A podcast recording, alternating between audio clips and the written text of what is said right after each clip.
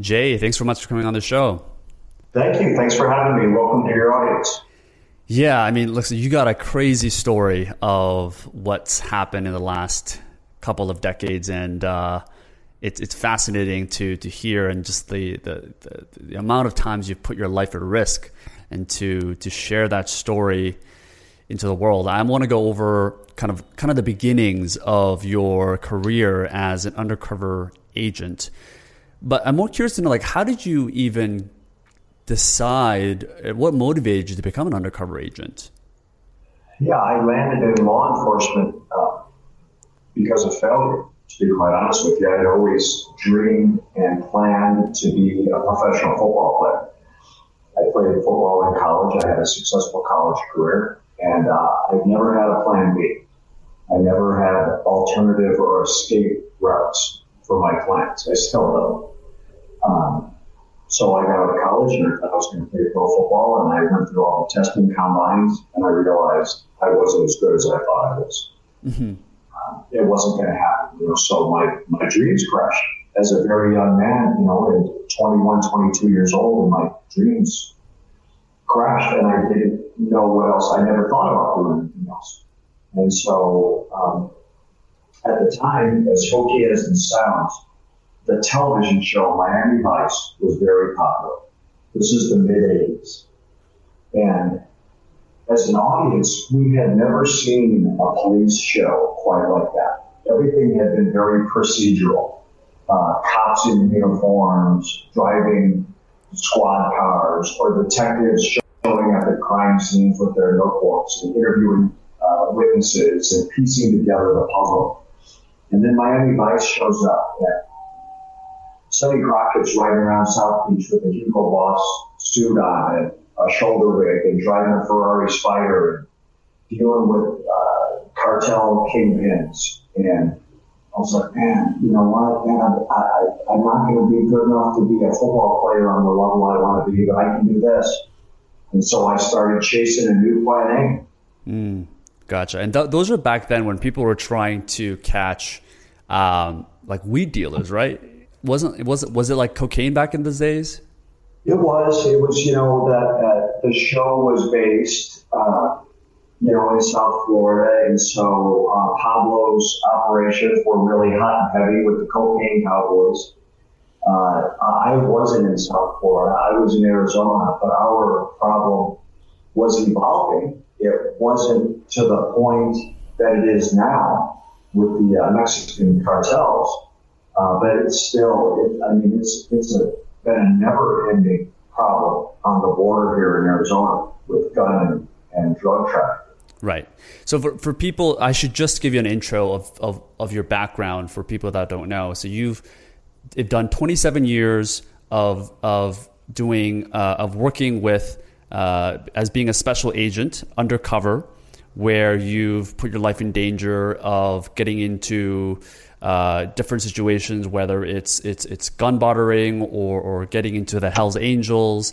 Um, what are some other cases that you've been through that people can know you about? Know, yeah, I you know I was an undercover agent for 27 years before I retired. I was involved in over 500 undercover operations during my career. So everything from street corner dope to cartel dope. I mean everything from uh, pea shooter Saturday night specials to shoulder launch rocket uh, launchers. Um, everything from PVC pipe bombs that some tweaker was making on his workbench in his garage up to servo activated remote control C4 devices, home invasion crews, uh, murder for hire schemes, playing a hitman, gang infiltrations. Um, what were you doing for murder for hires? Like, what was your role there?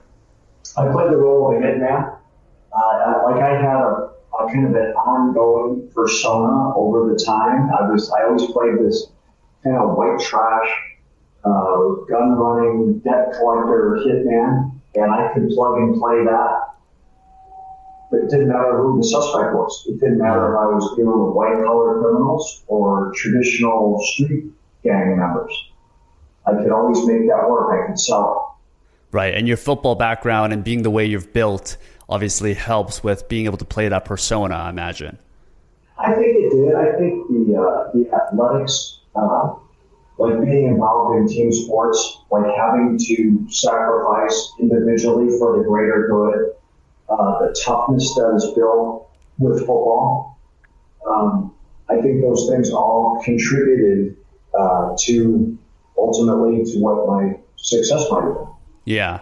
I think people, you know, from like a mainstream media perspective, they understand like movies like 21 Jump Street, you know, with Channing Tatum and, and but that is nothing compared to the stuff that you've been through. So let's get to it because obviously the the most publicized um, undercover uh, stunt that you did was infiltrating the Hells Angels for two years. I think in 2001 you were the first ever person to, to kind of kind of defeat the gang's multi-layered security.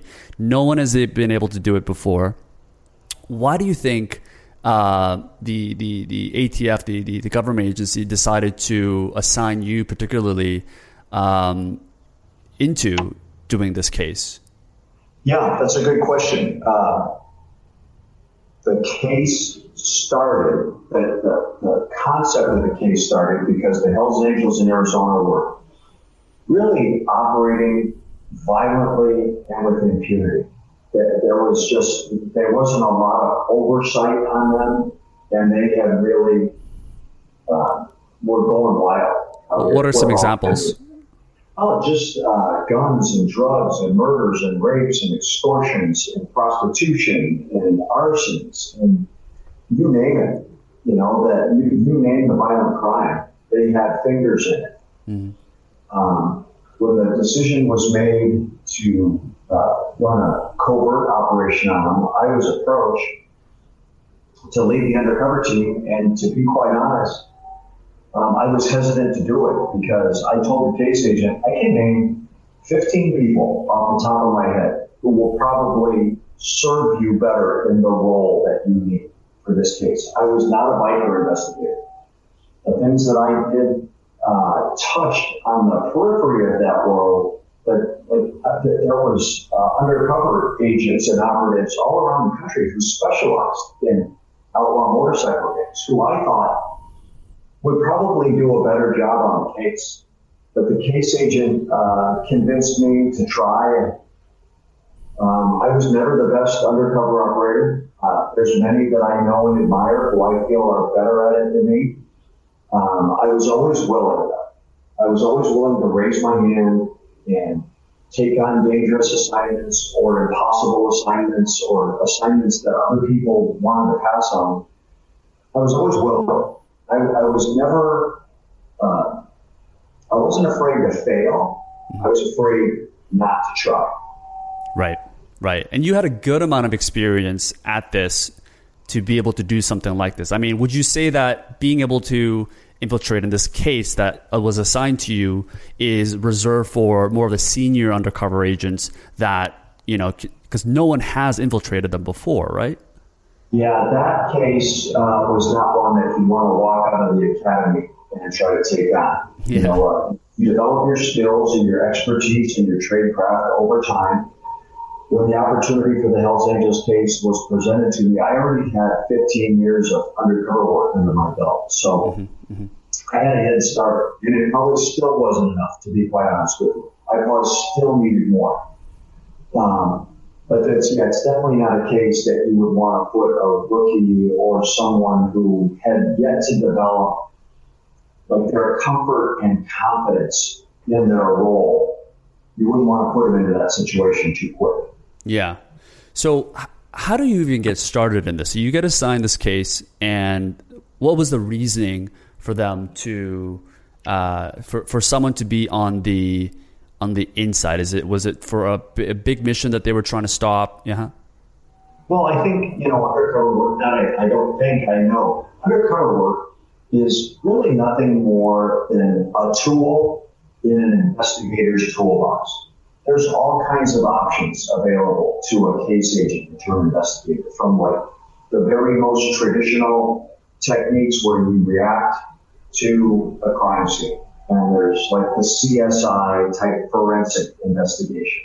There's historical investigations where you build uh, a history and a pattern of criminal activity for an individual or an organization. Um, there's surveillance, interviews, informants, wiretaps. Um, all those things are tools within an investigator's toolbox. Undercover work is just one of those tools. Yeah.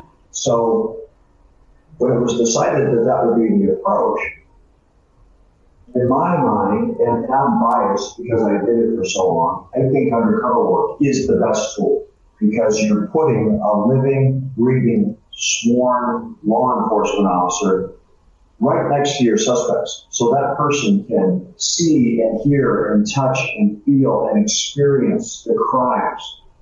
Sometimes real time, sometimes they can get in advance on what might be happening, or they can backtrack and ask questions about what has happened. Mm.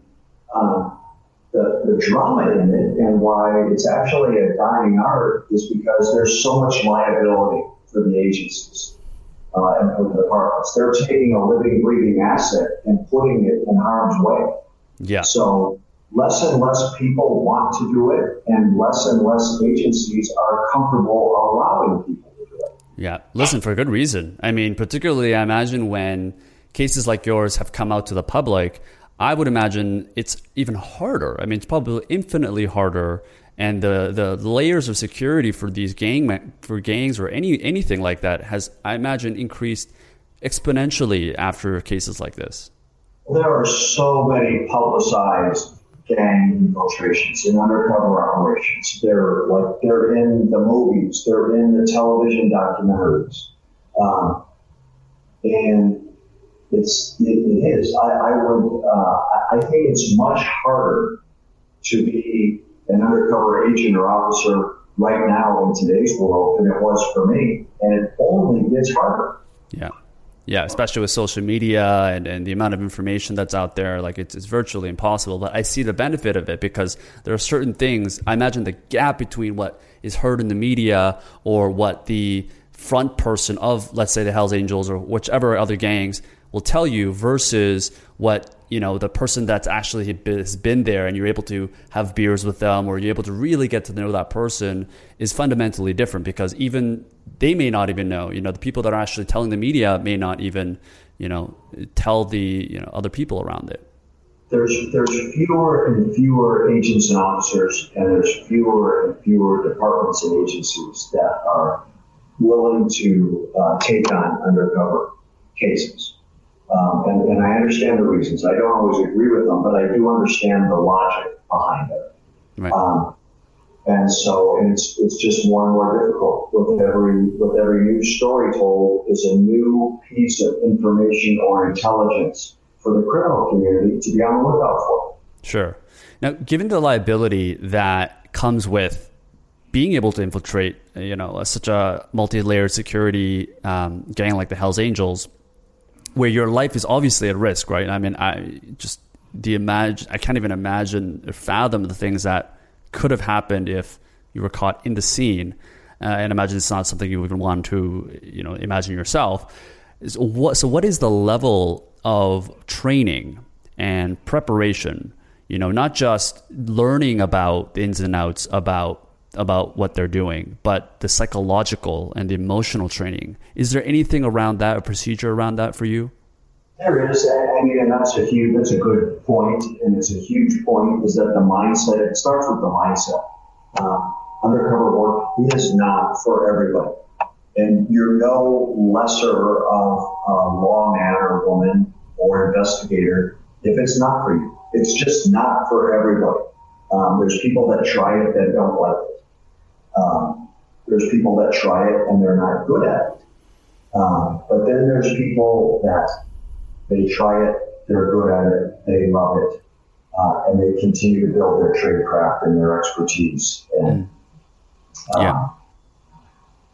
So, is there anything that the agency provides for you from a training perspective that helps you with uh, being confronted, let's say, or helps you become harder to read because I imagine the moment that you do something wrong, if you're in a case and they corner you and you flinch at something that they say, like that's it, right? Like small things like that. Yeah, our training, um, we get exposed to undercover operations at our academy. We have like a small window of time within our training that uh, teaches new agents how undercover operations, the mechanics of how they work. It lets agents uh, kind of test themselves a little bit in a training environment to see if they have uh, an, inclina- an inclination for it. Um, the truth of it is, is it's baby steps and it's trial by fire. There's there's continued training, but really you get out. Hopefully you land with a good training officer, a good agent or officer that can mentor you, mm-hmm. and and then you start small. You know, you don't go uh, and and do your first deal with Pablo Escobar or El Chapo. Your first deal is probably a bag deal weed out in the park Mm. you start small and you start building those skills and building that rapport and gaining comfort and confidence in the persona that you're portraying and that you're playing. And then as you do it more and more, you uh, when you do something right, it uh, enhances your confidence and it, and it, and it empowers you and when you do things wrong and make mistakes, you have to be self critical and say, man, I'm not going to say or do that again because it doesn't work. Mm-hmm, mm-hmm. Now, from the moment that you said you were ready to trying to get into the gang, what is the procedure? Who do you contact and what do you say? Like, what, what, what are all of these intricacies that people probably just don't know about? Well, you know, in a lot of cases, uh, informants are used. Uh, we also use cold knock techniques where we just self-introduce and undercover to an individual or to an organization. Um, but like like in the Hells Angels case, you don't like go to a clubhouse and knock on the door and ask for an application. yeah, um, it just doesn't work that way. It doesn't right. work that way in any criminal organization. It takes time, and it's like any relationship. You have to have exposure and time. And then as you build your associations, you start to build friendships. And as you build friendships, you build trust. And as you build trust, then you build loyalty. And then sometimes if you go far enough, you actually build love. You find love in people. It's, it, there's the human factor is very much a part of it. And so sometimes it goes faster than others. Uh, sometimes it's very quick. Sometimes it's very tedious trying to climb that ladder.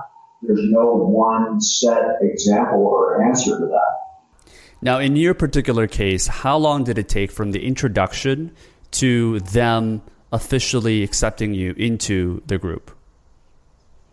Well, from the very beginning, that there's various stages, like in a in a in a in a biker thing. So it's not like you go from a cold outsider to all of a sudden you're a member. You go through various stages. Um, but that case, from beginning to end, lasted two years. Two years. Oh and my God. Uh, day in, day out, like 14, 16, 18 hour days, day after day, month after month, like having to stay within that lot.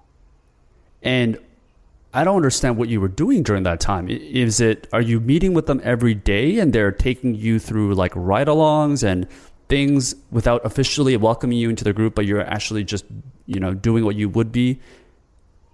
Yeah, pretty much. Uh, some of it you're just hanging out and you're getting to know people. Sometimes you're uh, involved in criminal activity with them. Sometimes you're just in conversation. Um, but it's it's it's non it was it was nonstop for me. Mm. It was nonstop. It's almost like every day they would call you up. Let's meet here. We're going to do this and that. Yeah, and there's so many people. Like you know, in a in a large organization, uh, you're meeting with a lot of different people. So you're one person, and if there's let's say there was at that time 100 Hells Angels in Arizona it takes a while to like meet and get to know and gain the trust of a hundred different potential suspects. Right. Some of which I was more successful with than others. Sure. So is it like fraternities where there's chapters amongst different cities? You've got, you know, maybe a dozen or hundred members in each in each city and then there's like a, a, a headquarters? Uh, not so much a headquarters, but there are different groups, different charters, different chapters uh, in different places within the state, different places within the country. Yeah. Um, hundreds, literally hundreds of chapters or charters scattered all over the place that Sure. kind of all have their own personality. They, they form their own little clique of uh, their brotherhood and they develop their own personalities and their own styles and, and what they do or don't do criminally Mhm. and like what their uh, kind of just what the vibe is, what they're about. And they're you know they're all different, but they're kind of all the same. Sure. Yeah. No, I get it. I, I totally get it. I, I wasn't. I was part of a.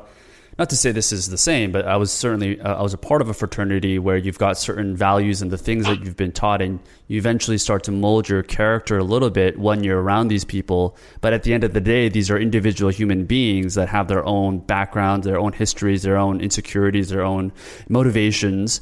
Um, and and I think that's an interesting point is like for for someone that is interested like the typical person what is their incentive what is their motivation uh, for wanting to be in association like this where obviously the downsides is is like you could literally die at any moment because there's rival gangs and you're putting yourself in danger so what is the upside from your perspective Well, you know, to go back to the first part of that statement, typically, like anybody uh, in the criminal community or otherwise, we're a reflection of the people that we surround ourselves with.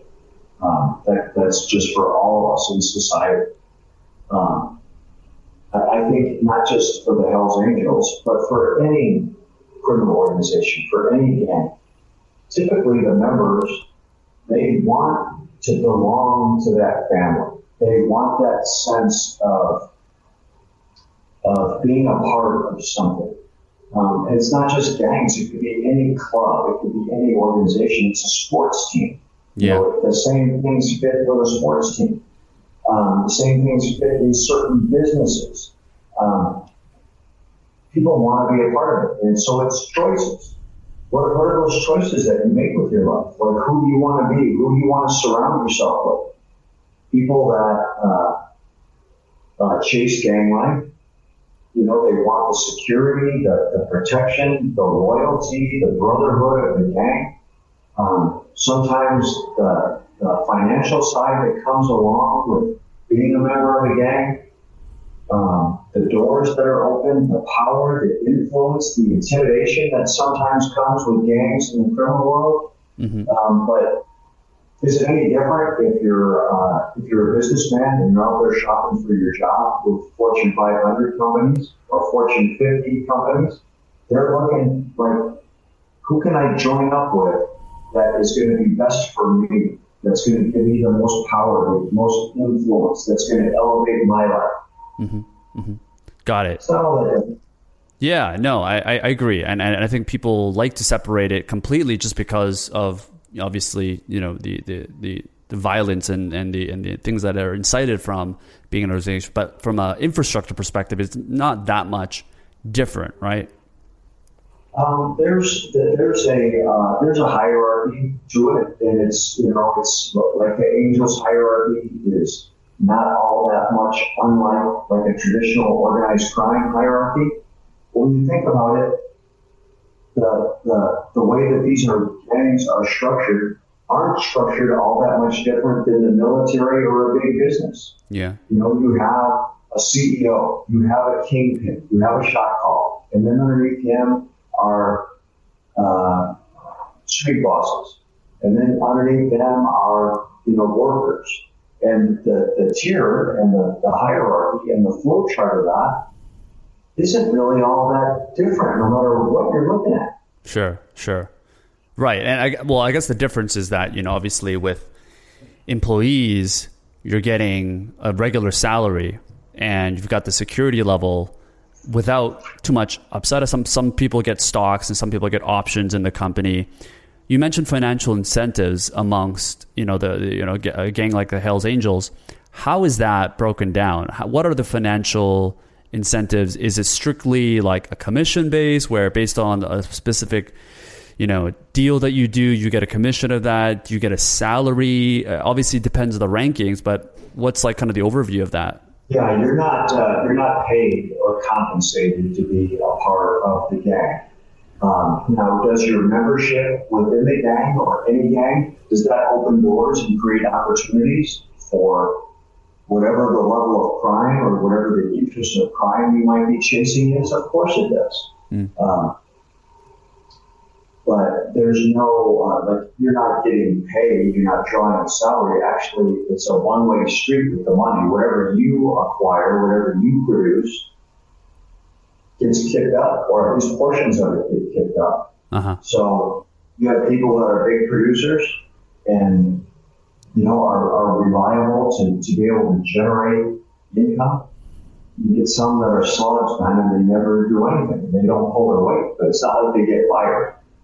Right, but how do they support themselves? Are these are these is it the typical member in the gang? Are they working full time jobs like at, at, a corporate office, and then at the nighttime they're they're serving you know what what the gangs is doing? Like how does that work? Yeah, I found that there was no typical member. Mm. Um, you know, I I ran around with, with guys that were literally on the verge of homelessness. Like they were living on the on the brink of homelessness.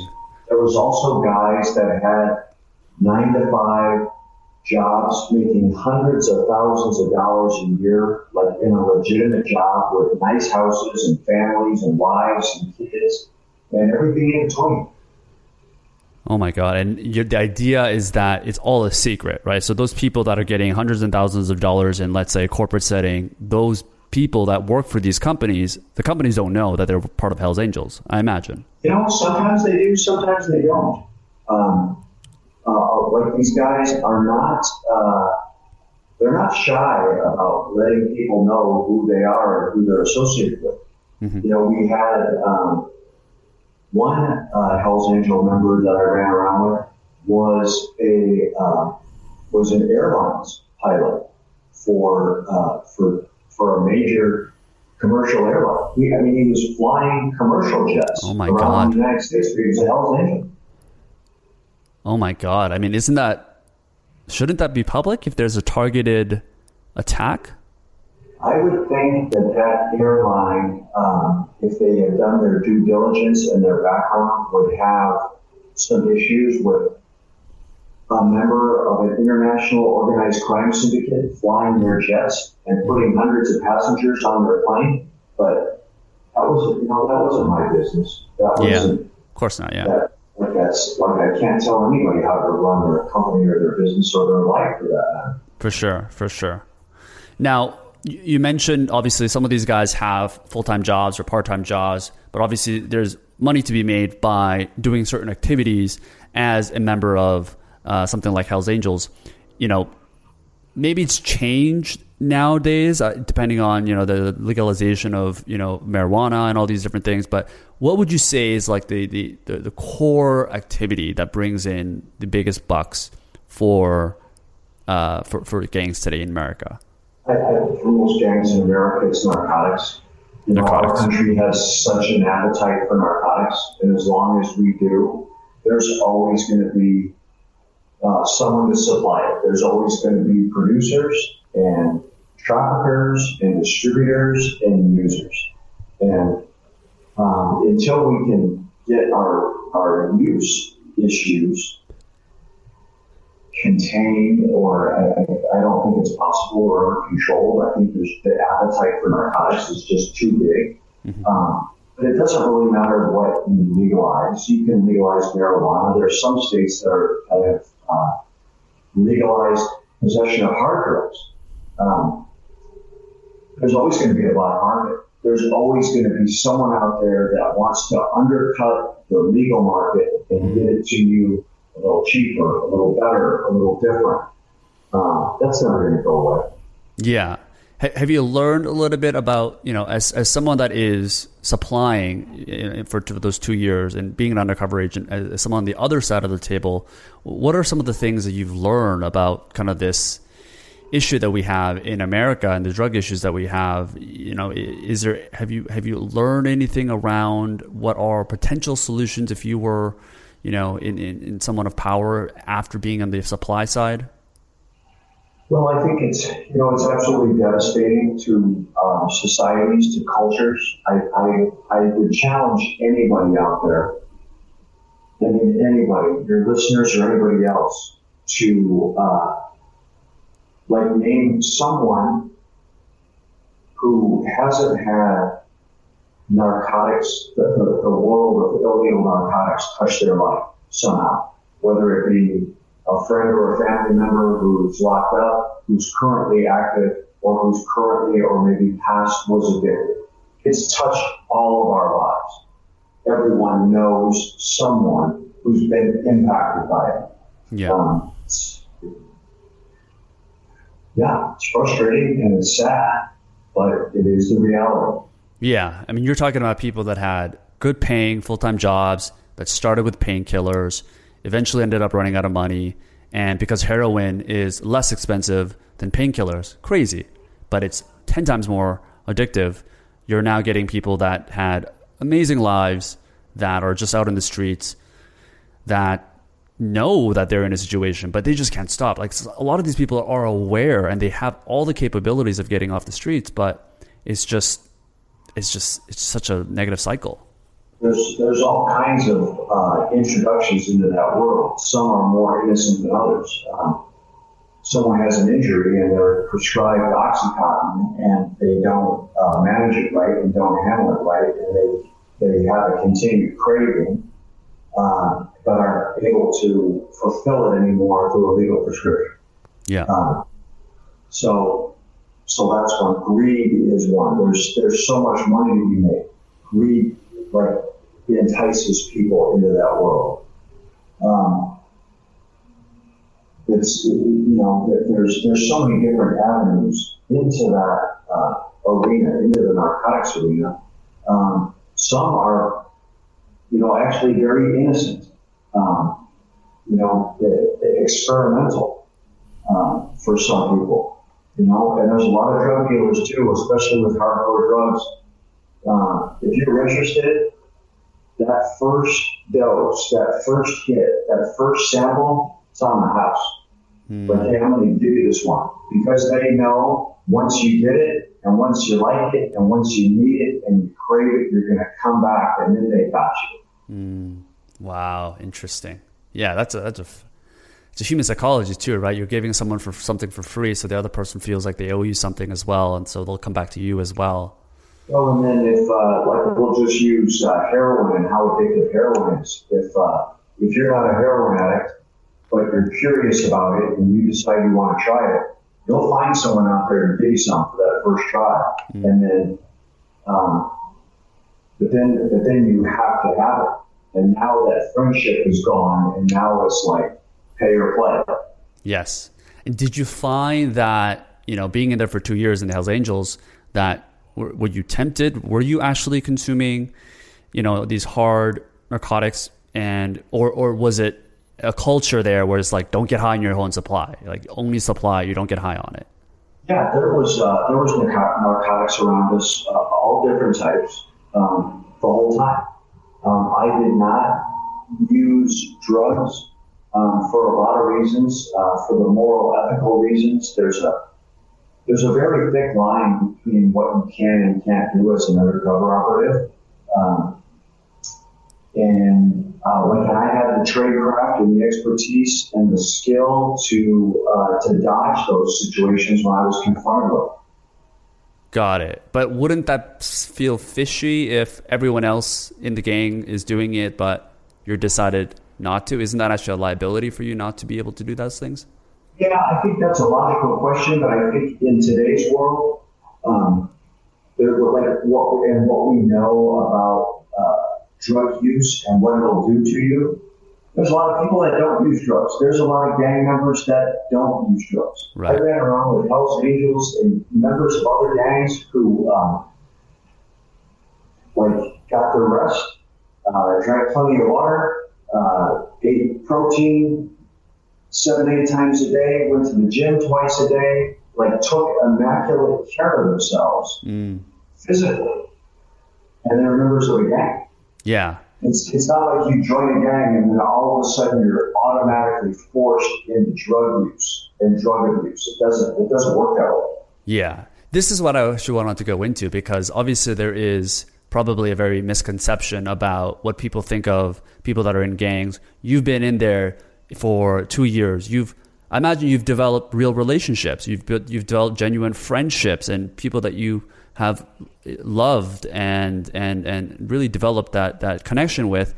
Um, number one, like h- how difficult was it for knowing that it was a temporary situation and do you still keep in touch with any of these people after this? Well, the, the human factor of undercover work is very difficult. Um, and it's, it's, it's primitive. It's very simple, is that you spend time with people and you do develop friendships. And the friendships, although they're based behind a lie, like the actual chemistry of them is real. And so you might be running around with someone who's maybe doing things they shouldn't be doing, committing crimes, uh, sometimes violent crimes, sometimes vicious, vile crimes in that process, you spend time with them when you're with them enough where you actually see elements of their life where they're not doing that. Um, and then along the way, like, like any group of people, whether it be kids, school, college, work, business, socially, your profession, um, you meet people that you like, you meet some people you don't like. Yeah. Um, if you put a, like you mentioned your fraternity, um, if you put 50 fraternity brothers in a fraternity house, those their own little cliques are going to form there. It's not like there's 50 guys who think and act and live their lives universally the same. Um, you might all be part of that group or that club, but people go their own ways, make their own decisions, and in that, you find people that you grow closer to and that you like more than others. Yeah. It's no different. Gang life is no different.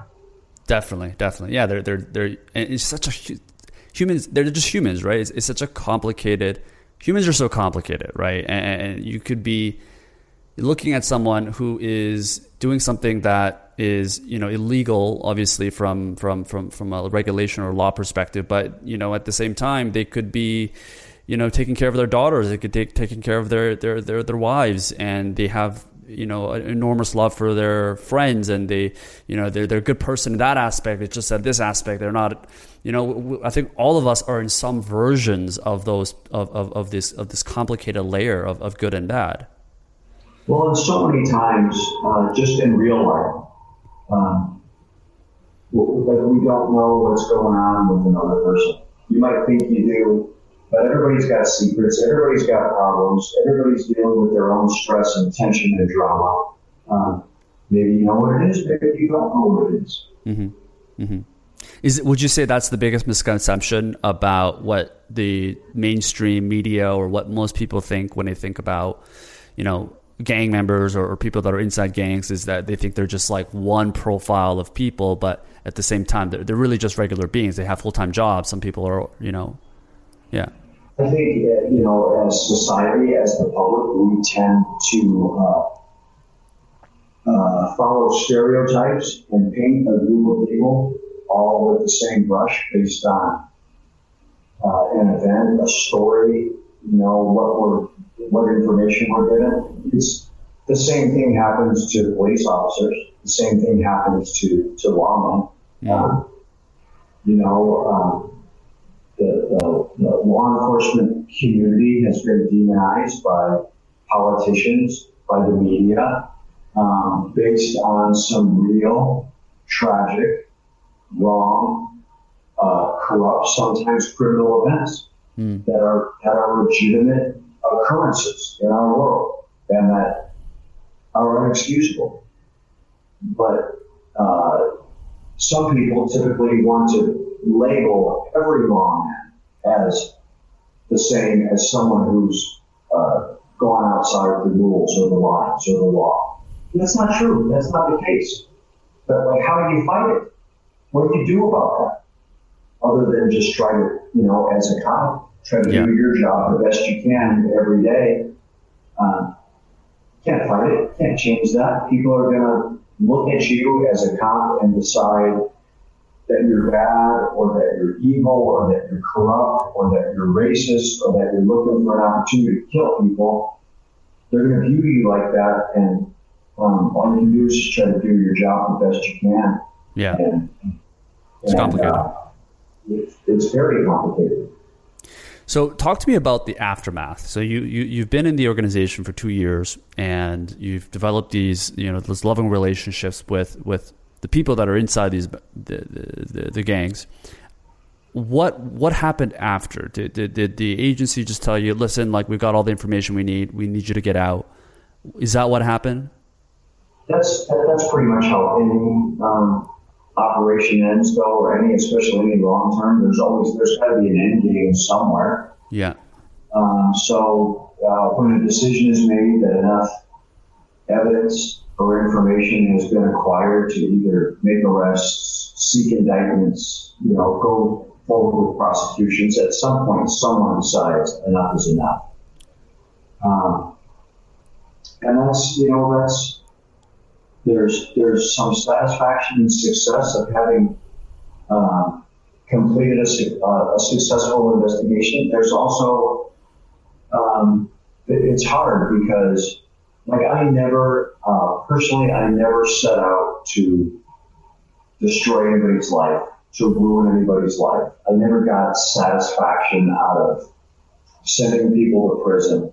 I was there. My job was to get next to violent crime to see and hear what was going on, experience at times, gather that information, deliver it to prosecutors, um, who would then present that information before judges and juries to judge these people. Um, I didn't, I, like, I never mocked people that I arrested or had a successful investigation on. Um, uh, many times, uh, on arrest day, on raid day, I was dealing with them on the very worst day of their life. Um, they didn't need uh, or deserve any additional humiliation for that. Um, people make mistakes. People do things wrong. Um, sometimes they get caught. And when you do, um, for all our actions and decisions, um, there's consequences. And is that what happened that these people that you've developed these genuine relationships with, did you have to turn on many of them in the end? Oh yeah, that's. I mean, that's uh, that's part of the um, the psychology of it. That's difficult as an undercover operator because you do develop uh, friendships and affection, especially over long-term cases. Wow. But you build those, you build that trust and loyalty all behind a lie and you go into the relationship knowing ahead of time that you're going to betray it. That God, God doesn't make us that way. God doesn't build us that way. To like to start relationships, and and from the point before they even start to know that you're going to ruin that relationship, you're going to betray it. Um, you're going to tell people's dirty secrets. You're going to hang their, their dirty laundry out for everyone to see. Um, God doesn't build us that way, um, unless you're a sociopath, and that's,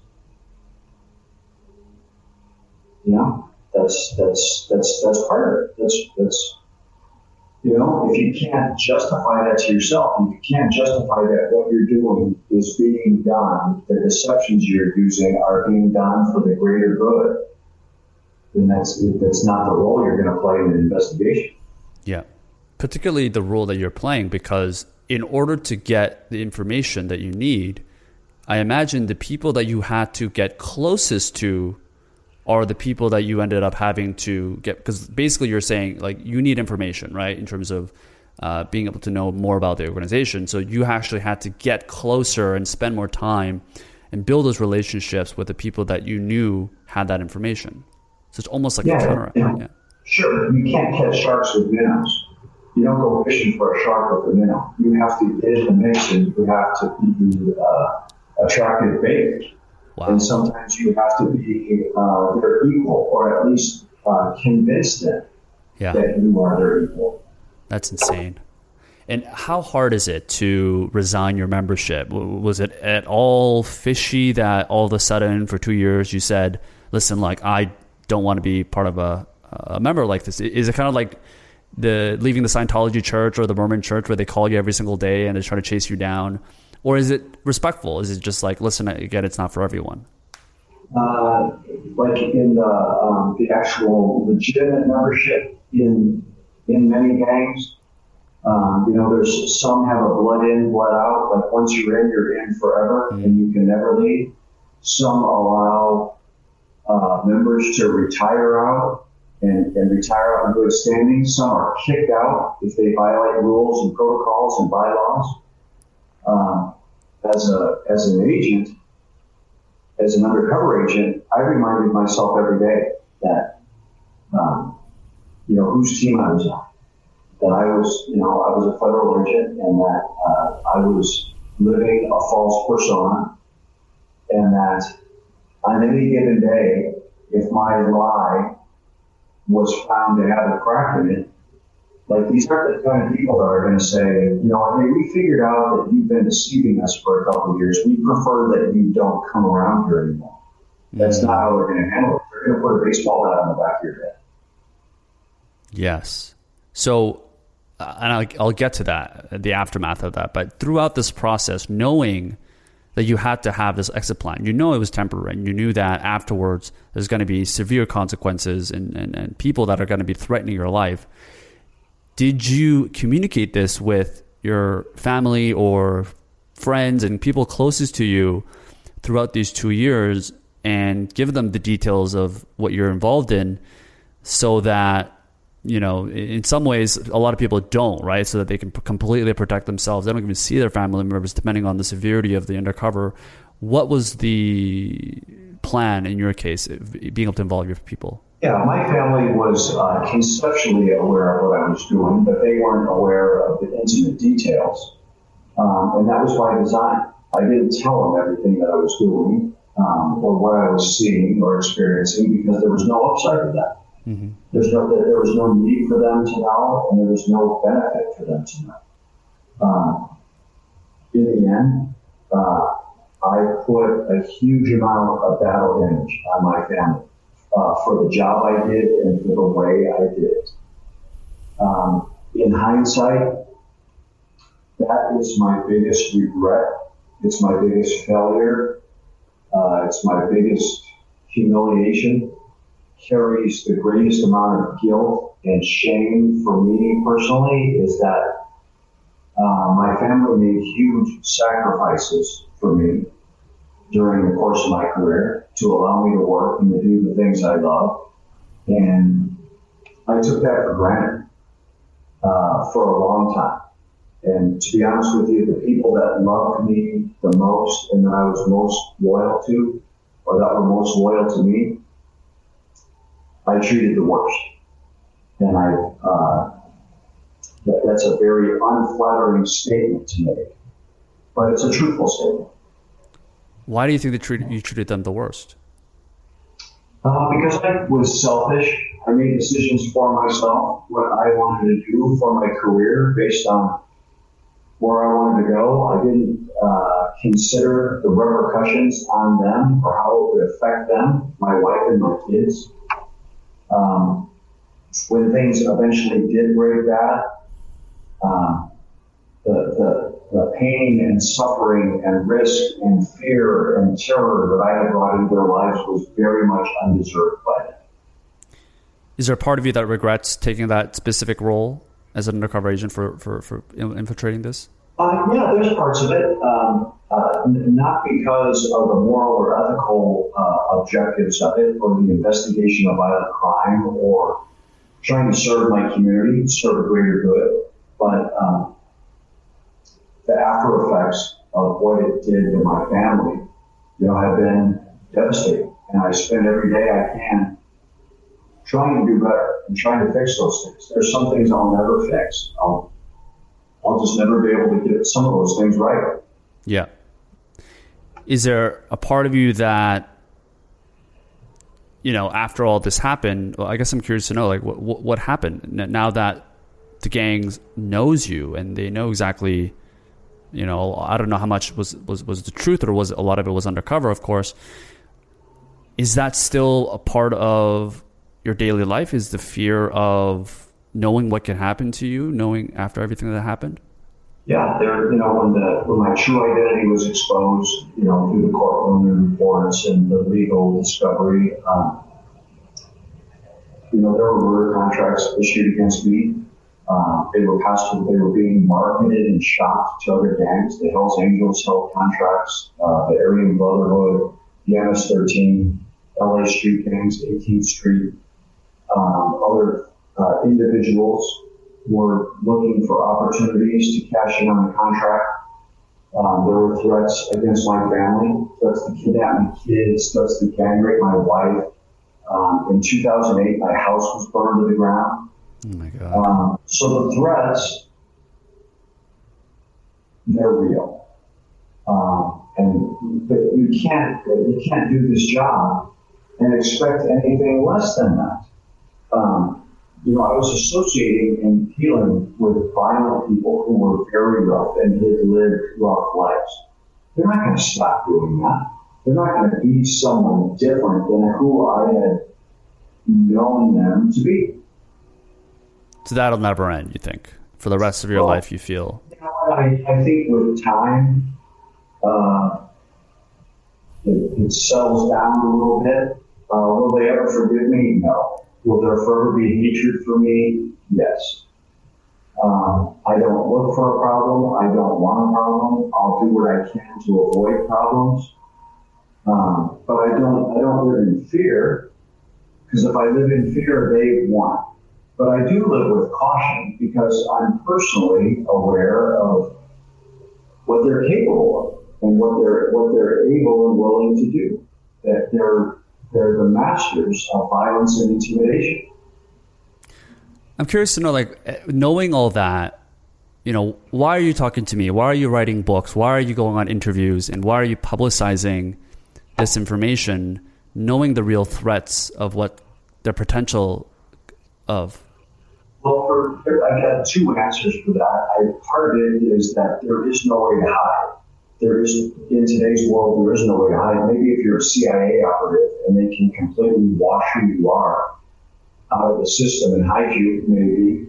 Um, maybe if you enter the witness security program, which there is no witness security program for law enforcement officers, it's for there isn't informants and witnesses. There's no mechanism to no formal mechanism like WITSEC to protect cops that's crazy. Um, so, you know, I was left on my own. So part of it, like writing my book, was to hide in plain sight, was to like expose the story, get it out there, hopefully cause some pause in the minds of people that intended harm on me or my family. And uh, the second element of it is, is like I don't solicit these opportunities. I didn't call you and ask you if, you if I could be on your on your podcast so I can tell my story. You contacted me. Totally. No, I'm not saying me specifically. I'm talking more about your decision to really go on the offense, right? Of publicizing your book, talking about these stories. Um, and I guess in some ways, what you're saying is instead of hiding, because there is no way to hide, you're going on the offense of being able to share as much as possible so that in some ways that actually will could protect protect you even further. Yeah, to some extent, and I, like, and I'm, uh, I try to be honest and truthful and transparent and authentic with it. I'm like, I'm not out to embarrass anybody. Yeah. I'm not trying to humiliate anybody or. Uh, I don't have any burning grudge for any anybody, any of the people that intended harm for me or did bad things to me. I don't live my life that way. Yeah. Uh, they might not feel the same way about me. I'm sure they don't, but that's their choice to make. Mm. As a final question, Jay, um, you know you've been through so much, and and and you know obviously we're we're so thankful for the services that you've provided, um, and for your time today. What would you say, just given all the things that you've been through, or some of the lessons that you've learned about life, maybe about yourself, that some of our audience members can take away from? Yeah, I think personally, like what I've learned uh, many times the hard way, like I'm a person who wisdom always came to me right after I needed it. Mm. Right after I needed to be smart about something is when I was smart. It was too late. I learned everything the hard way. But I think we learn as people, we learn humility by being humiliated. We learn graciousness by being taken advantage of. Uh, sometimes we learn those lessons the hard way. I think as a culture, and I think it's never been more evident than it is today, um, we don't listen to each other. We're unwilling to change our minds when someone makes a compelling argument to us, when someone makes a compelling statement to us. We've become very set in our positions and we don't want to change our mind. We don't want to have, we don't want to hear what other people's opinions or positions are that are unlike ours. Um, if we can if we can learn to uh, treat each other and take care of each other in a positive way, look out for each other, protect each other, uh, help correct each other when we're going down a bad path. Um, that's that's you know that's that's maybe too optimistic. I think that's what God would like for us. You know, I I look at myself and I have literally made a million mistakes in my life. I've done a million things wrong. Uh, but through God and my wife and my kids and my friends, I've been given a million and one second chances. And I'm very grateful for that. And I do the best I can to take advantage of that million and first second chance so that I can try to get some things right. Yeah. Yeah. Well, listen, Jay. I, I think those are that's a powerful way to to close this off. I mean, I couldn't thank you enough for your time and appreciate you for for sharing your story just on behalf of all the people that are listening. It's it's a very brave thing that you're that you've done and that you're continuing to do. And I think there's a lot of life lessons, as you mentioned, that people can learn from from reading your book, No Angel. Uh, which is your first and original book, and then your most recent book, Catching Hell. We'll link all of that on of the of the way to get that and your website as well. Um, thank you so much, Jay. I really appreciate your, your time. Great time. Be well. God bless.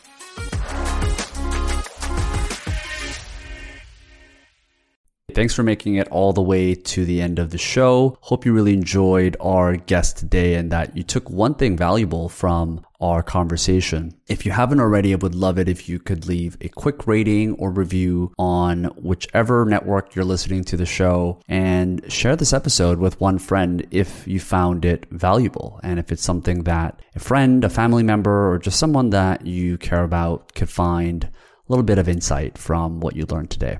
All right. Chao.